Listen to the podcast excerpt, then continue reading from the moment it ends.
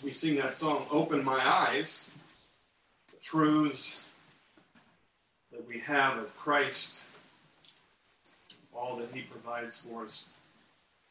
I was thinking as we turn, and you can turn to Habakkuk, should be a little more familiar to you now, at least as our second week.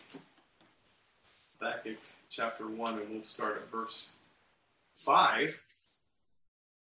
God is going to open the eyes of the prophet.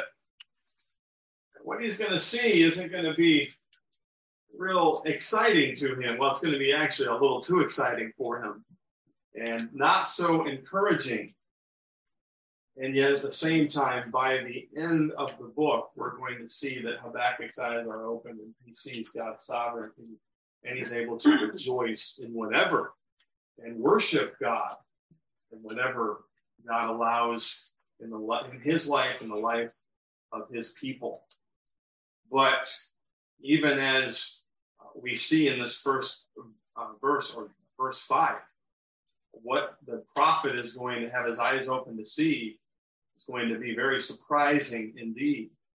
And we talked about as we started this uh, last week, and even the, the message before that about asking questions of God. And the title of this series is Habakkuk Questioning God with a question mark. Is that okay to do? And the answer is yes. Habakkuk brings questions to God because God's people have always struggled over the seeming contradictions his justice, and yet his covenant loyalty, his love to his people, even in Old Testament times, many times. And this prophet, excuse me, Habakkuk had the same frustrations.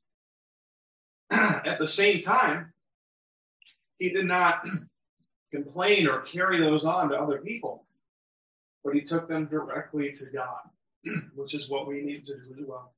So the Habakkuk brings his concerns directly to God, which is what we all should do. And yet, folks, remember that God's not obligated to give us the answer that we want to hear. God may answer in a way that may be even disconcerting to us, surprising to us, but it's certainly going to be different, God's answer, from the expectations of this prophet. And God's answer to the concerns of what Habakkuk has brought to him. And what were those, those concerns? Remind ourselves again Habakkuk is concerned about the evil and the wickedness around him. But this is in his own country. Maybe in a general sense, I'm sure he's concerned about the wickedness of the world. And we talked about the fact that these superpower countries, nations, are battling out for supremacy. Pretty soon, the Chaldeans or the Babylonians would win out over the Assyrians. The Assyrians were the ones that took out the northern kingdom of Israel and dispersed them literally all over the known world. Egypt has been a love, kind of love hate relationship with the Israelites. Sometimes they go to them to seek their help, other times they're oppressed by them. And Egypt is fighting against uh, this new upstart power, the Babylonians, the Chaldeans, and we'll talk more about them in just a minute. Habakkuk certainly is probably distressed by seeing these wicked pagan nations that have so much power fighting it out. But his main concern is the sin amongst his own people. Remember, this is the sin of the nation of Judah, the southern kingdom. And he is looking around and he's saying, Lord, how much longer are you going to allow these things to happen? The, the righteous remnant within Judah is being surrounded. You remember that picture? We're surrounded by our own people that are evil and out to get us and want to eradicate us. Lord, when are you going to act? When are you going to bring relief? We can look at that today. Again, Judah is a different situation. The people of Israel in Old Testament times were not only the people of God as far as spiritually, but there were they were there were some the remnant that were the spiritual um, people of God, but also there was the corporate political nation of Israel. All of those were God's people in a corporate political sense, but all of them obviously had not trusted in him and were not spiritually his people. And yet you have when Habakkuk's lamenting over the evil, he's lamenting over the nation. Well, today we look around our nation, we certainly lament as it crumbles down around us and people go their own way. But we do also lament in the midst of that of God's people and them getting involved in sin. And it, there's as discouraging and as maybe as frightening as it is to see our country um, deteriorate. Folks, isn't it even more discouraging? Some people even feel depressed to see God's own people fall and to lead others astray. That is so grievous to us. We understand why Habakkuk is frustrated and why he struggles with this. He wants to see righteousness rule. Well, God's answer to the, these concerns are that he's going to bring shock and awe to the prophet and to the nation. God's going to be clear. He does not ignore the wickedness of his people. And his justice and correction will come in his time. And when they do, it will come swift and powerfully. When God ordains judgment, folks, it will happen. And that's his message to Habakkuk. He calls Habakkuk to look and be astounded. And that's the title of our message today. Verse 5 Look among the nations and see, wonder and be astounded. For I am doing a work in your days that you would not believe if told. Father, as we recognize again today your sovereign control, we realize at the same time, Lord, in our weakness and in our finiteness, we struggle. We can't see the big picture. We get fearful. We get frustrated. We, we even question sometimes what seems to be discrepancies from your word and how evil can seem to reign and prosper. And yet we know that you cannot look upon wickedness and that you are holy. Or we look at our country today and say, How long? There's so much wickedness as people turn every aspect of your moral code or code, your moral code on its head. And they uh, mock your name.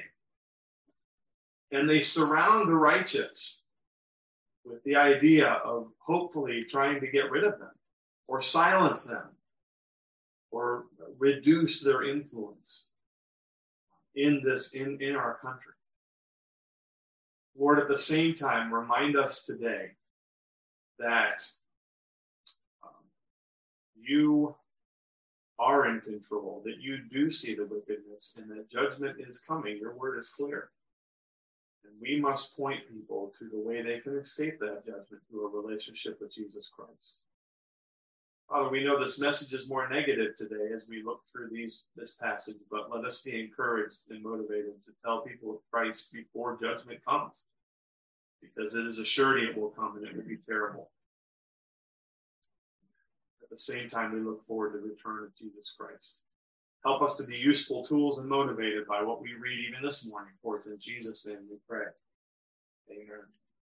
God's answer is to be astounded at the swiftness of his work as we look in verses 5 through 8. And God's work would surprise his people. Back to verse 5. Look among the nations. I'm going to give you eyes to see, Habakkuk. Open your eyes and you're going to wonder. And my answer to you is I am working. I have been working. And it's going to bring you to awe and it's going to astound. It's going to amaze, surprise you. It's going to leave you in awe and in silence. All of these things describe the effect upon the prophet. Because God says, I am doing, and the way that that verb verbing, that verb is worded, means that he's in the process. Habakkuk didn't need to be concerned. God was in the process of dealing with it. It's just that many times God's timetable doesn't mesh with ours and we get a little frustrated. But God says, in my timetable, I'm already acting on what you're so concerned about, Habakkuk. You just don't know it yet, but now I'm about to tell you. I'm doing a work in your days, right now, you would not believe if told. Now, do you ever have somebody that tells you something like that and then doesn't tell you the rest of the story and leaves you hanging? Just drives you crazy, right? Oh, you wouldn't believe, but what happened to me was just, you know, it was just uh, mind mind blowing and it was incredible. And I just still haven't gotten over it, but it's confidential. I can't. I do that to my boys sometimes just to delay the expectation. You know, even in a story, you get to the end of the chapter, right, guys? And it's like, oh, they're ready. And I'm like, okay, it's time to go to bed. Close the book and let's go. Dad! All right, I'll read another couple paragraphs from the next chapter. But God's not going to do that to Habakkuk. He's going to tell him. And Habakkuk's even going to have even more concerns after God tells him this. But look at what he says here God's work will surprise his people. He's calling the prophet in Judah to look on the world scene. They didn't have Fox News and things like that back then, so God had to show him, and he would observe the mighty working of God's power among the nations. And God had already begun dealing with this evil and this wickedness that Habakkuk described. He's in the process of dealing with Judah's sins. And he will judge the wicked, and it will be in a surprising way with an unexpected instrument, as he describes in verse 6 a nation called the Chaldeans. For behold, I am raising up the Chaldeans. These are the people that the Babylonians would come from, that bitter and hasty nation who marched through the breadth of the earth to seize dwellings not their own. Now, why would the prophet be surprised that God would use other nations to judge his people? I mean, he certainly had done that before, all throughout Israel's history. Remember, the Assyrians recently took out the northern kingdom, right? Uh, why would Habakkuk be surprised that God would use this instrument, this avenue of judgment again? Well, I think there's a couple of reasons here based on the time period and what was going on. If we're right in assessing the time, this is probably at a time where the Babylonians, the Chaldeans, were still not at full strength yet, but they're trying to be. They want to be. Um, they were, they had come from obscure, an obscure background and had risen over hundreds of years to become the powerhouse that they were, and they're fighting it out with Assyria, and eventually they would show um, their superiority in taking over Nineveh, the Assyrian capital city. Remember, that's the one that Jonah um, prophesied for them to repent, and God showed mercy. But in the book of Nahum, we find out the Syrians went back to their old ways, and God says judgment's coming. It's certain now. The exact opposite of Jonah's um, the response to Jonah's ministry, God says, Judgment's coming, Assyria. And the Babylonians eventually take over Nineveh and they become the superpower. But uh, probably this has not happened entirely yet. And they may still be accommodating to Judah. They may still have some sort of, of well, favoritism toward them, some sort of um, goodwill at this point but they're building strength. They want to eventually overcome the Assyrians and they want to become the dominating world power. And maybe that's as Habakkuk heard, he thought the Chaldeans, you're going to use them? Well, what can they do? Well, he would soon find out as he watched the world scene. I think more likely is, is I think Judah thought that it had a special status as a favored kingdom of God. That yeah, God had to deal with the northern kingdom of Israel and those wicked kings, but he loves Judah. We're his favorite. And he won't come and deal with us in the way that he did with them. Even probably the prophet Habakkuk got caught up in that. And so to hear that God would use an enemy nation against them personally might have been part of the surprise. And as well, I think this was certainly a part of it, that the prophet was also dismayed that the Chaldeans were about to become an even more powerful and cruel force than Assyria had been. Folks, nobody wanted another Assyria, especially a more powerful one. And I think Habakkuk's hearing this, and the surprise is Lord, we, we don't want any more superpowers dealing with us and taking us over. He remembers how cruel the Assyrians were. And as we continue in this description, we're going to see that the Babylonians are even worse. This isn't encouraging to him at all. That's why he the surprise here at the severity of God's judgment that's coming. Again, the Chaldeans were initially an unknown desert people uh, east of Babylon. They'd risen to power over hundreds of years, and now they've become powerful enough to threaten the Assyrians and Egypt. And from these Chaldeans would eventually come the Babylonians, who would wreak havoc across the known world, and of course, then take Judah into exile. And all this was going to happen pretty quickly after this, as Habakkuk would look on, and Jeremiah and others. And God describes this bitter and hasty nation, the middle of verse 6 there, that has the idea of being cruel and swift. Military might will move on, uh, to be unstoppable across the world to seize lands that are not their own, who march through the breadth of the earth. There's no one that can stop them, they're unstoppable. To seize dwellings not their own. And if you ever read the descriptions of the Assyrians, folks, they were cruel enough. They talk about fish hooks and things about their enemies. And to hear that the Babylonians were going to be worse certainly wasn't heartening to Habakkuk in any way. Bitter. The idea that they would leave a bitter taste in their mouth, that they were capable of bitter aggression that would end in heart wrenching results. All of this is captured in God's response to Habakkuk. In fact, the Chaldeans would become so powerful and fearsome that they would cause those that they terrorized to be at the same time filled with awe and dread. Look at verse 7. They are dreaded and fearsome. Their justice and dignity go forth from themselves. Um, I hope that you've never personally met a grizzly bear or a lion, but I can imagine, and I've heard stories that those who have encountered these strong wild animals, I mean, you pick your own um, animal, that have this majesty in the midst of their strength that even when people face them. Um, that as terrorized as they are, there's a certain amount of awe that this creature is so powerful.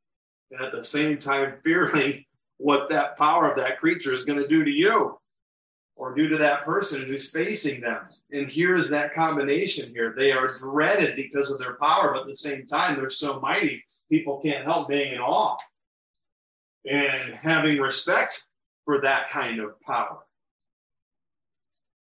And in fact, they're so powerful and superior, folks, that they can literally make up their own code of justice. In their minds, they would exalt themselves as the deciders, the arbitrators of what is just and fair. Their justice and dignity go forth from themselves. As they conquer nations, they would tell people, We make the rules now. We decide that word for justice is used of God's justice, mishpat. And here, these people are described as ignoring even God's justice and making up their own rules. We decide what's right and what's wrong now. Hmm, that sounds like a, um, a more modern thing that we can relate to, doesn't it? People thinking thinking in their arrogance are powerful enough to make their own rules and literally twist God's word and his moral code around um, to turn it upside down. Well, that was certainly the case with the Babylonians as well. And they, this idea of dignity, they exalted themselves. They were their own. They gave themselves their own honor and they didn't care about whether anybody else honored them or not. We'll make it clear we're the superior ones you get the idea of the arrogance and the confidence here that certainly was um, fearsome, as is described there to Habakkuk and to Judah. And then this in verse 8, it describes their might by describing horses. And that may sound interesting. Why would they do that way? Well, especially in this time, folks, in the Bible times, horses portrayed military might and strength in ancient times. And these horses would then, in verse 8, they symbolize the might of the Babylonian, of the Chaldean armies. They're described as stealthy and they quickly catch their enemies by surprise. We have a cat in our home that, that we loved. His name is Cookie, and we still thank the Rushes for allowing us to have him.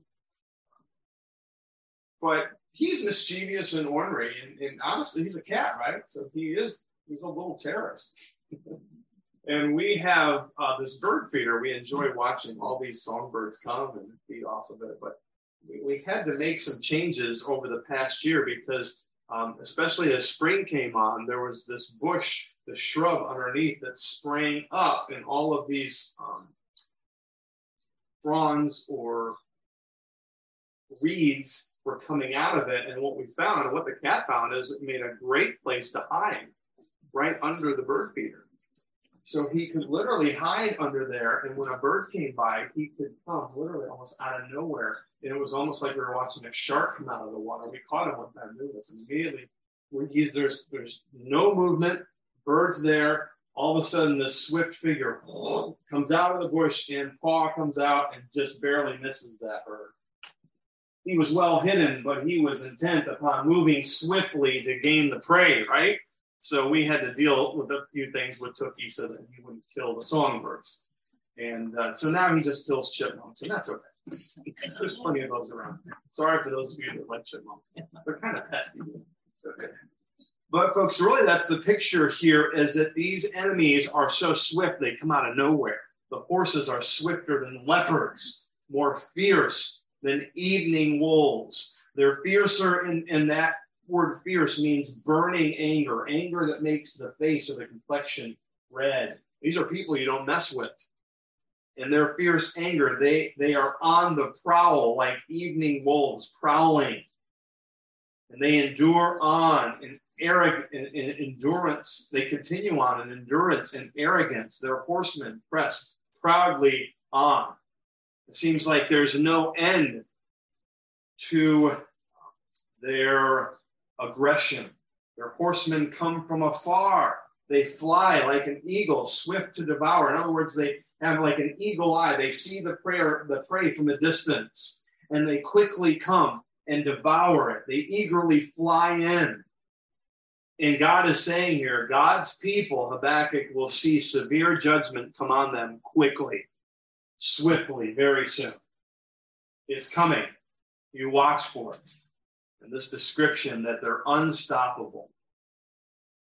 Well, the application to our world today, folks, don't we look around and we see maybe not enemies, enemy nations as powerful as Assyria or Babylon in this description, but we still see a lot of evil going on in different countries and even our own, right? But don't we question, don't people question many times why evil is allowed to be successful? Why it's allowed to seemingly reign and be powerful and have victory? People question that all the time. Well, out of all the answers you could give folks, God's answer here is first and most important. The direct reason is because of man's rebellion against God, because of man's sin. And God is going to allow this judgment to come upon his people, not because he's a cruel God or he doesn't love them, but because they've chosen to rebel against him. They've chosen to worship other things but him. And the time has come for them to experience judgment to turn them back to him. And because this world is broken and sin reigns, there's going to be evil seeming to reign. You think of worldwide atrocities against mankind that we see and wars. I mean, right now, to name off, you know, two or three different places right around the world. I don't want to get you caught up in political things this morning. Where we're concerned about, we're praying for these places that are at war, and it seems so senseless. And why is this happening? And why are those uh, people, those those uh, oppressive people, seeming to have victory? It kind of goes back and forth, and we wonder. And maybe some, certainly some, probably question God. And there are those that are not believers that even question his ex- existence. You've probably heard talk to someone that says, well, if there's a God, why is there evil in the world? Why does it even exist? Why is there war? Why is there pain? And God reminds us that he brings, he allows these things because of our sin and to point people to their need for Christ and to point believers to turn his people to turn back to him. Antichrist figures. Boldness and extreme arrogance rise and fall. So many throughout world history that people thought were the Antichrist. After, of course, uh, the Bible was, was finished and written, and we have Revelation. You think of more recent history Lenin, Stalin, Hitler. Ever read about how these men came into existence? There, Hitler, I, I've read in my readings, he had to have a certain type of, or a certain turn of events and certain events that had to happen for him to even be able to come to power at all. And it's obvious to the mind of one who's open to, to God and to his things that there is an orchestration, that there's someone, because all these things couldn't have happened by themselves. You think, how could that be allowed to happen? The evil that's in the world. And folks, at the same time, what this book tells us and what this passage tells us that even the most wicked ruler is a pawn in the hand of God to accomplish his purposes. That's hard to fathom sometimes.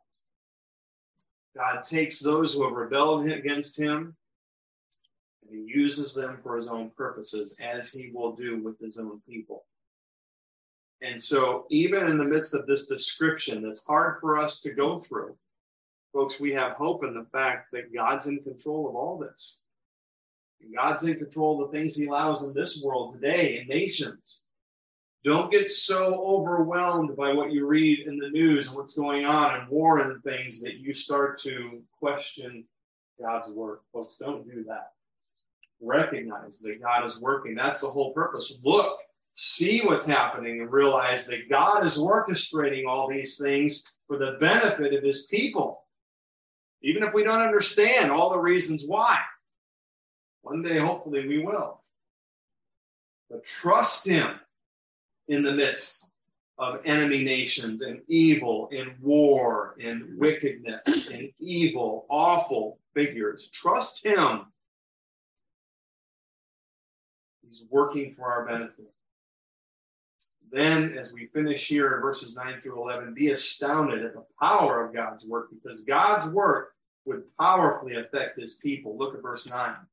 The Babylonian armies would come from afar, planning ahead violence. They had made, uh, put their plans in order. They were what they were going to accomplish. Verse 9, they all come for violence. All their faces forward. This is a picture of them moving forward with full intent. We've made our plans. We're moving forward. Nothing's going to stop us. We're going to conquer the world. And then they gather captives like sand. They're successful. They subdue. They destroy. They're resolved to destroy, subdue, and take prisoners. Here's the thing God's saying Habakkuk, Judah's going to be swept up in this too. How's that possible? And then, if all this might isn't bad enough, here's maybe the worst aspect of all this, and God's work is going to subdue his own people. But these armies won't be intimidated by anybody. They intimidate everybody else. Look at verse 10. At kings, they scoff. There's different words here for scoffing and mocking. Scoff. Laugh at the rulers. Laugh at every fortress. Each has a little bit of a different meaning. At kings, they scoff. Literally, they deride and belittle. They make fun of the authority and power of every other king. they can't stop us. Look at these. Look at these other nations trying to stop us. I mean, if they're laughing at the Assyrians, the world's most powerful nation, and taking them down, folks, no other king is going to stand before them. And they mock and they make fun of. And they treat then other rulers as they laugh as objects of mockery and derision. Um, the joker, the jest, the jester, is that what was called in medieval times? That would always come in and uh, provide humor for the king.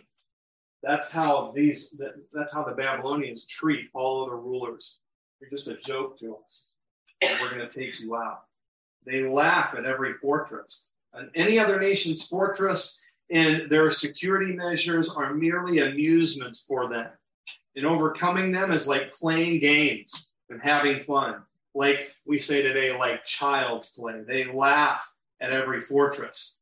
and for they pile up earth and take it. We know from historical records that one of the ways the Babylonians would uh, defeat a major fortress and the people, even in Nineveh, was they would besiege it and then they would take their time and they would build ramps of earth, literally to go right up the side of the wall, and then they just go right up that ramp and right on into the city. That's exactly what's described here. They pile up earth, they make a ramp, and they take it.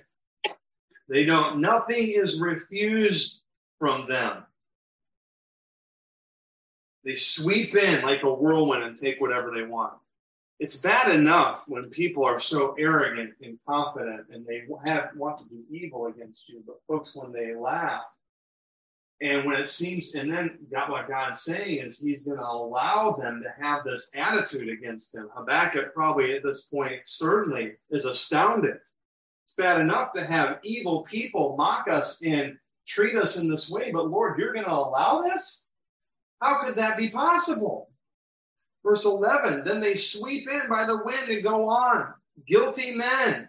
They're admittedly guilty of war crimes and nobody can do anything about it. And they're so arrogant, whose might is their own God, that they don't worship at the feet of any other God. They worship themselves. They worship their own power. Wow. Here's the end of this that because of Judah's sin that Habakkuk has lamented over, she'll be subdued by this powerful, powerful, arrogant, unstoppable people and nation. I think you can understand that was not the answer that Habakkuk had expected or intended for God to say. lived in Florida for many years. And as you can imagine, one of the perks, I say that tongue in cheek, one of the perks of living in Florida is you get to experience hurricanes. And hurricanes are mighty in strength. I've seen a lot of their destruction, their destructive power. I've gone afterwards down to areas that were affected and actually helped people, brought water, brought food, brought supplies in. Um, after Hurricane Andrew and, and some others, and have seen the devastation. But you know, with a hurricane, you usually have a few days at least. I know how they try to predict these things weeks and weeks out, but I mean, that's so almost laughable sometimes um, how far off they are. But you do have at least a few days to prepare for hurricanes. There was one time I was living though in Winter Garden, Central Florida, near Orlando, just a few uh, 20 minute drive from Disney World, living with my parents in an apartment complex there. And all of a sudden, last minute, we started getting indications and emergency sounds that there was a tornado coming. But you know how swift those are. You don't get much of a warning for a tornado. and the skies were getting dark, and they were alerting everybody in, in our small town that the tornado was, was coming through.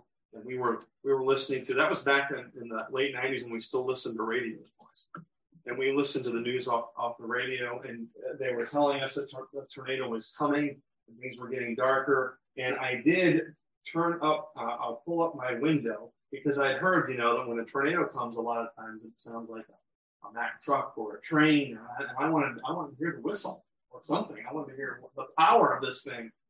And it's the exact opposite for me. Some others said that they heard the the the rush of the wind, but it was eerily quiet It was like there was nothing. And I just realized at that point that we were literally, later on, we were literally a few seconds from that tornado hitting this town of Winter Garden.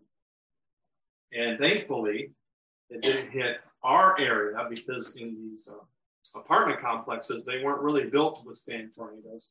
But it did hit kind of the center of town right before you right before you enter into the town area. And a number of folks, it actually came quite near our church that I attended and where God um, used ministry there directly in my life. Just a few blocks beyond, we had a number of folks that were directly um, affected by this tornado. And I drove over there later and tried to get beyond the debris, got there early because I was concerned for our folks, and our folks were in shock. There was a number of, uh, of people that were just kind of looking at their house and wondering what, what they were going to do. And I just tried to encourage them. I, I tried to pull some branches back and tried to help the best I could. There was one family, um, some teens in our church. Their grandmother lived in that town, And she had gone to bed. She wasn't aware of the tornado warning. And probably 30 minutes right before she fell asleep, tornado came through and took this tree down and literally crashed in through her roof, right over her bed. And thankfully, it was large enough that it hit the other wall, and before it hit her, it stopped. Went to visit and take a look, and to look in that very bedroom and realize how close this grandmother had been to death. And it was, it was sobering. And she was doing okay. The family was doing okay. Then I went to one of the worst hit sections, which unfortunately was the mobile home area. And of course, you can imagine the devastation there. And people were just in shock and just kind of wandering around. And you just kind of watch them pick up stuff that really doesn't matter at that point. The places are destroyed. But swift destruction that comes and leaves devastation in its wake. That certainly is what a tornado does here.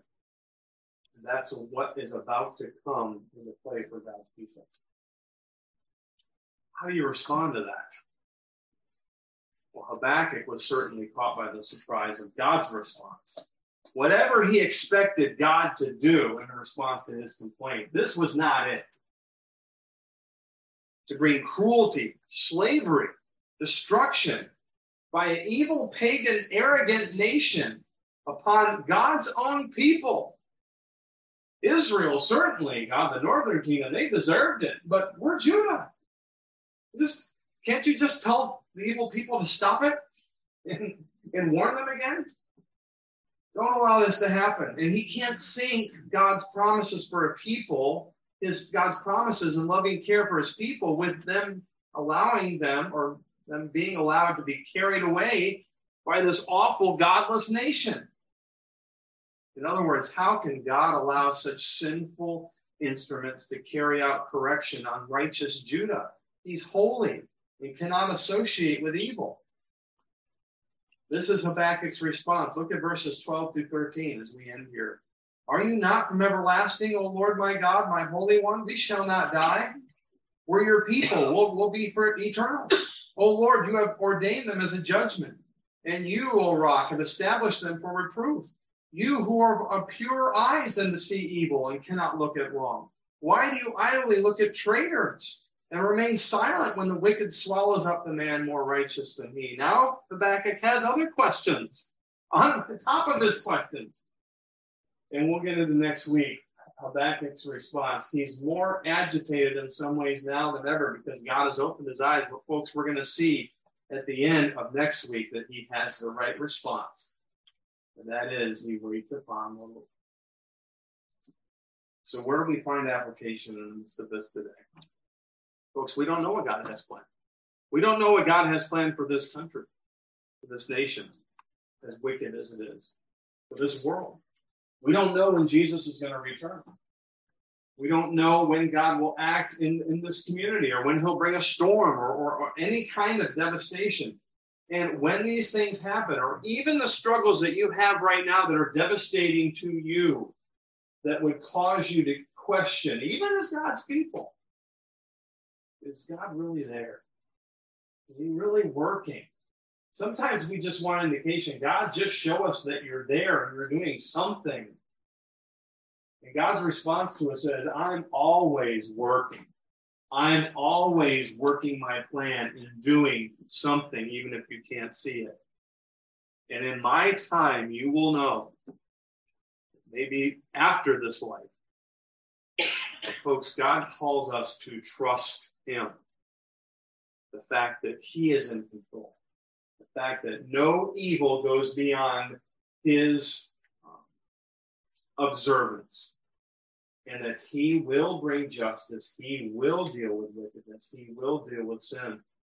And folks, what's our job then? One day, God will deal with sin in a final way that's even more awful than the Babylonian armies. It will be eternal destruction. And it will be truly awful. And when we recognize that, then we need to sound the alarm and let people know that they need to trust Christ. God has put everything in place for us to avoid that judgment. It's through Jesus Christ. Point them to Him. We don't want to see anybody go through judgment that's even more awful than what's described here. And so we pray, Lord, help us to proclaim your word that people might avoid this and have a relationship with you. And then, secondly, folks, when even God's people, when God has to deal with us, don't get angry with them, but submit to it. Let Him do His work, His correcting work in our lives. Don't get bitter. It may surprise us what he uses to correct us. But let his work take place. Trust him. Understand that he loves us. As his people, he is doing everything to change us to be more like Christ, to bring us closer to him. And Judah would eventually get that message as they were brought back from exile. They would turn back to God, and God's purposes would be taken care of. So, as we look and maybe we're astounded at God's work, folks, trust Him. Trust His work in your life. Father, thank you for this reminder. As awful as this judgment is that's described, we know that um, our loving Heavenly Father moves all these things and works all these things. And, his, and you have an ultimate plan, not just for the church, not just for this country, the United States of America, but you are working throughout the whole world. And your plan goes beyond the whole world into the universe. And that you your plan and your things are much bigger than us individually. So of course we're not going to understand everything and comprehend everything. So help us in the midst of when we these difficult times come, whether it's war, whether it's uh, destruction in our country or whether it's a disease, illness that could bring devastation in our own lives. Help us to trust in you as our loving Heavenly Father that will deal with evil and just will bring justice and will provide for us a place one day where perfect righteousness and justice will reign. How, how we look forward to that day. Keep us patient and help us to endure until that takes place. For it is in Jesus' name that we pray.